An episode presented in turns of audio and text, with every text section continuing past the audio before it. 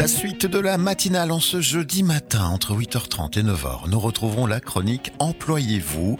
Brigitte Boissac au micro. Bonjour Brigitte. Bonjour Bernard. Et Virginie Zico qui nous rejoint également. Bonjour. Bienvenue Virginie. à vous deux. On va bah, justement aborder une nouvelle thématique. Quelle est-elle?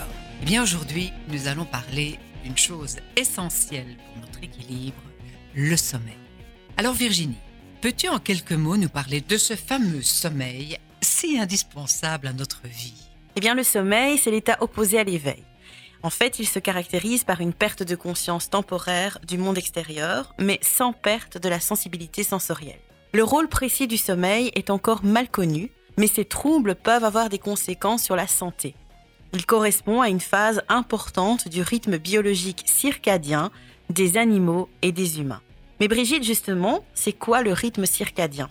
Eh bien par définition, c'est l'alternance de plusieurs périodes qui constituent un rythme naturel sur une durée de 24 heures. En moyenne, notre cycle naturel nous impose de rester en éveil environ 16 heures et en phase de sommeil durant 8 heures. C'est pour cela que certaines personnes qui travaillent de nuit subissent tant de troubles du sommeil. Ils obligent leur organisme à se reposer à un moment qui est propice à l'éveil, selon leur horloge biologique bien sûr.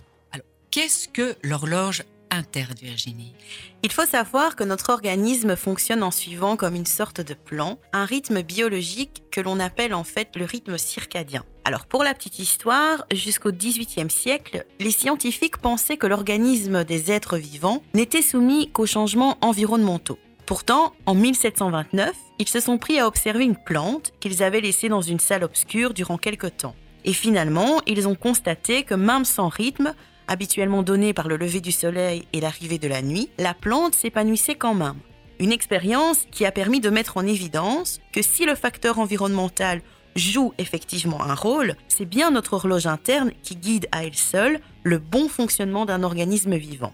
Et donc, la question que l'on peut se poser, c'est quelles sont les causes du sommeil? Le sommeil est un processus complexe contrôlé par le cerveau, qui dépend de l'environnement interne et de l'environnement externe. Ainsi, en alternance entre des périodes de jour et de nuit, induit des changements au niveau des neurotransmetteurs et des hormones.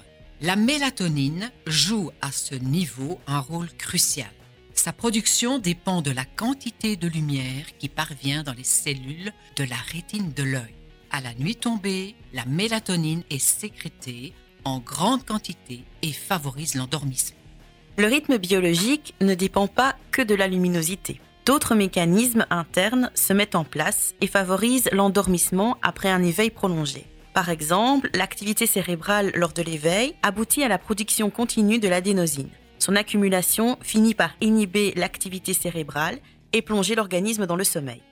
L'adénosine va être progressivement éliminée jusqu'à atteindre un seuil bas qui induit le réveil. Et le rôle du sommeil? Eh bien, il permet le repos du corps. Il intervient aussi dans la mise en place de la mémoire à long terme et est important pour l'apprentissage. C'est aussi durant cette période que l'hormone de croissance est principalement produite, permettant ainsi aux jeunes de grandir. L'immunité serait également favorisée durant le sommeil. Il est encore le seul moyen de récupérer nos capacités physiques et psychiques. En cela, mais il est indispensable à notre bien-être. Et euh, Brigitte, Mhm. es-tu en forme et efficace dès le matin? En principe, oui. Sauf peut-être aujourd'hui. Environ 60% d'entre nous dorment raisonnablement. 36% ne ferment vraiment les yeux que pendant 6 heures et même moins. C'est-à-dire bien en deçà du temps recommandé pour éviter des troubles de santé. Oui, mais alors, est-ce qu'il existe une durée idéale de sommeil? À cette question, il est difficile de répondre par un chiffre précis. Sa durée varie avec l'âge. Par exemple, un nouveau-né, il lui faut 20 heures de sommeil. Les enfants de 3 à 7 ans, 12 heures. Un ado, moins de 8 heures. Un adulte, environ 6 heures. Les personnes âgées, 5 heures.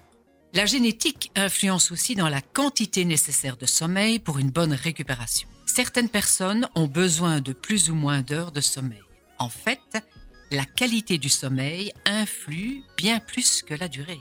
Un coucher vers 22 heures sera bien plus récupérateur qu'un coucher à 3 heures du matin, même si dans les deux cas, la durée du sommeil est identique.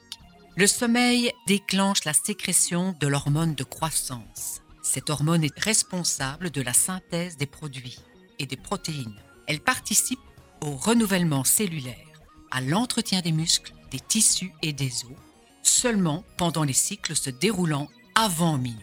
Donc si vous êtes fatigué, couchez-vous de bonne heure. Ce sera plus bénéfique qu'une grasse matinée. Quelques petites explications sur les phases du sommeil. En fait, il est constitué d'une succession de plusieurs cycles, de 90 à 120 minutes, chacun entrecoupé de phases d'éveil, allant de quelques secondes en début de nuit à 6 à 7 minutes en fin de nuit. Le sommeil sera réparateur si et seulement si ces cycles se succèdent harmonieusement. Pour chaque cycle correspond des rythmes cérébraux spécifiques composés de quatre phases qui se succèdent. Alors la phase 1 elle correspond à l'endormissement. C'est ce qu'on appelle le sommeil léger. Le réveil est facile. Nous sommes encore très réceptifs au bruit et à tout ce qui peut perturber notre sommeil. La phase 2, l'activité de notre cerveau se ralentit un peu plus. C'est ce que nous appelons le sommeil lent profond. Ce sommeil est indispensable à la récupération de notre fatigue La phase 3, c'est une phase vers le sommeil profond. Pendant cette phase, de nombreuses modifications physiologiques ont lieu. Ralentissement de la fréquence cardiaque, baisse de la tension artérielle, baisse de la température du corps, relaxation musculaire. Et enfin la phase 4, c'est ce qu'on appelle le sommeil paradoxal. L'activité électrique du cerveau est très importante. Sa durée s'allonge en fin de nuit.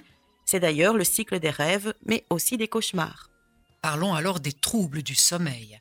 Au XXIe siècle, les Belges dorment environ deux heures de moins qu'au siècle précédent. De même, nombreux sont ceux qui déclarent souffrir d'un trouble du sommeil, environ un million de personnes. Le sommeil peut être perturbé. Cela se traduit par des troubles comme l'insomnie, l'apnée du sommeil ou le somnambulisme, qui interfèrent avec la récupération. Les conséquences apparaissent à plusieurs niveaux. Elles peuvent consister entre autres en un déficit de l'attention, un sentiment de fatigue, des risques plus élevés d'accidents de voiture ou une plus forte tendance à la dépression. En conclusion, nous pouvons donc dire que la durée idéale d'une nuit de sommeil est celle qui donne le sentiment d'être en forme et efficace dès le lendemain matin. Oui, mais alors, pourquoi faut-il prendre soin de son sommeil? Quel est son rôle? Et ses bénéfices sur notre santé Mais comme on l'a déjà dit, fatigue, risque d'endormissement volant et donc accident, mais aussi développement ou aggravation de certaines pathologies, comme des complications cardiovasculaires, psychiatriques, neurologiques, respiratoires. Les troubles ou le manque du sommeil peuvent s'avérer dangereux pour notre santé. Et oui, le sommeil est encore le seul moyen de récupérer nos capacités physiques et psychiques. En cela, il est indispensable à notre bien-être. Pour autant, nous sommes très nombreux à en manquer cruellement. Ainsi, il apparaît qu'un actif sur trois ne dort pas assez. 7 heures par nuit en moyenne de la semaine. Il ne s'agit là que d'une moyenne. Et si nous prenions un peu de temps pour parler du trouble du sommeil le plus commun, à savoir l'insomnie? C'est l'impossibilité ou la difficulté de s'endormir, ou à dormir suffisamment. Les réveils nocturnes, quand ils ont lieu, peuvent être précoces et ou à répétition.